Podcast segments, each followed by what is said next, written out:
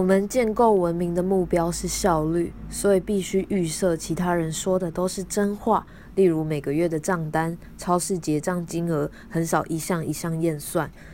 我们的头脑被用来下结论，而不是探索，省去怀疑的时间。Amazon 的仓库目标也是效率，所以工人不敢上厕所。尽管如此，还是出现大量裁员的现象，淘汰不符合目标的人。可是人类不是被这样设计的。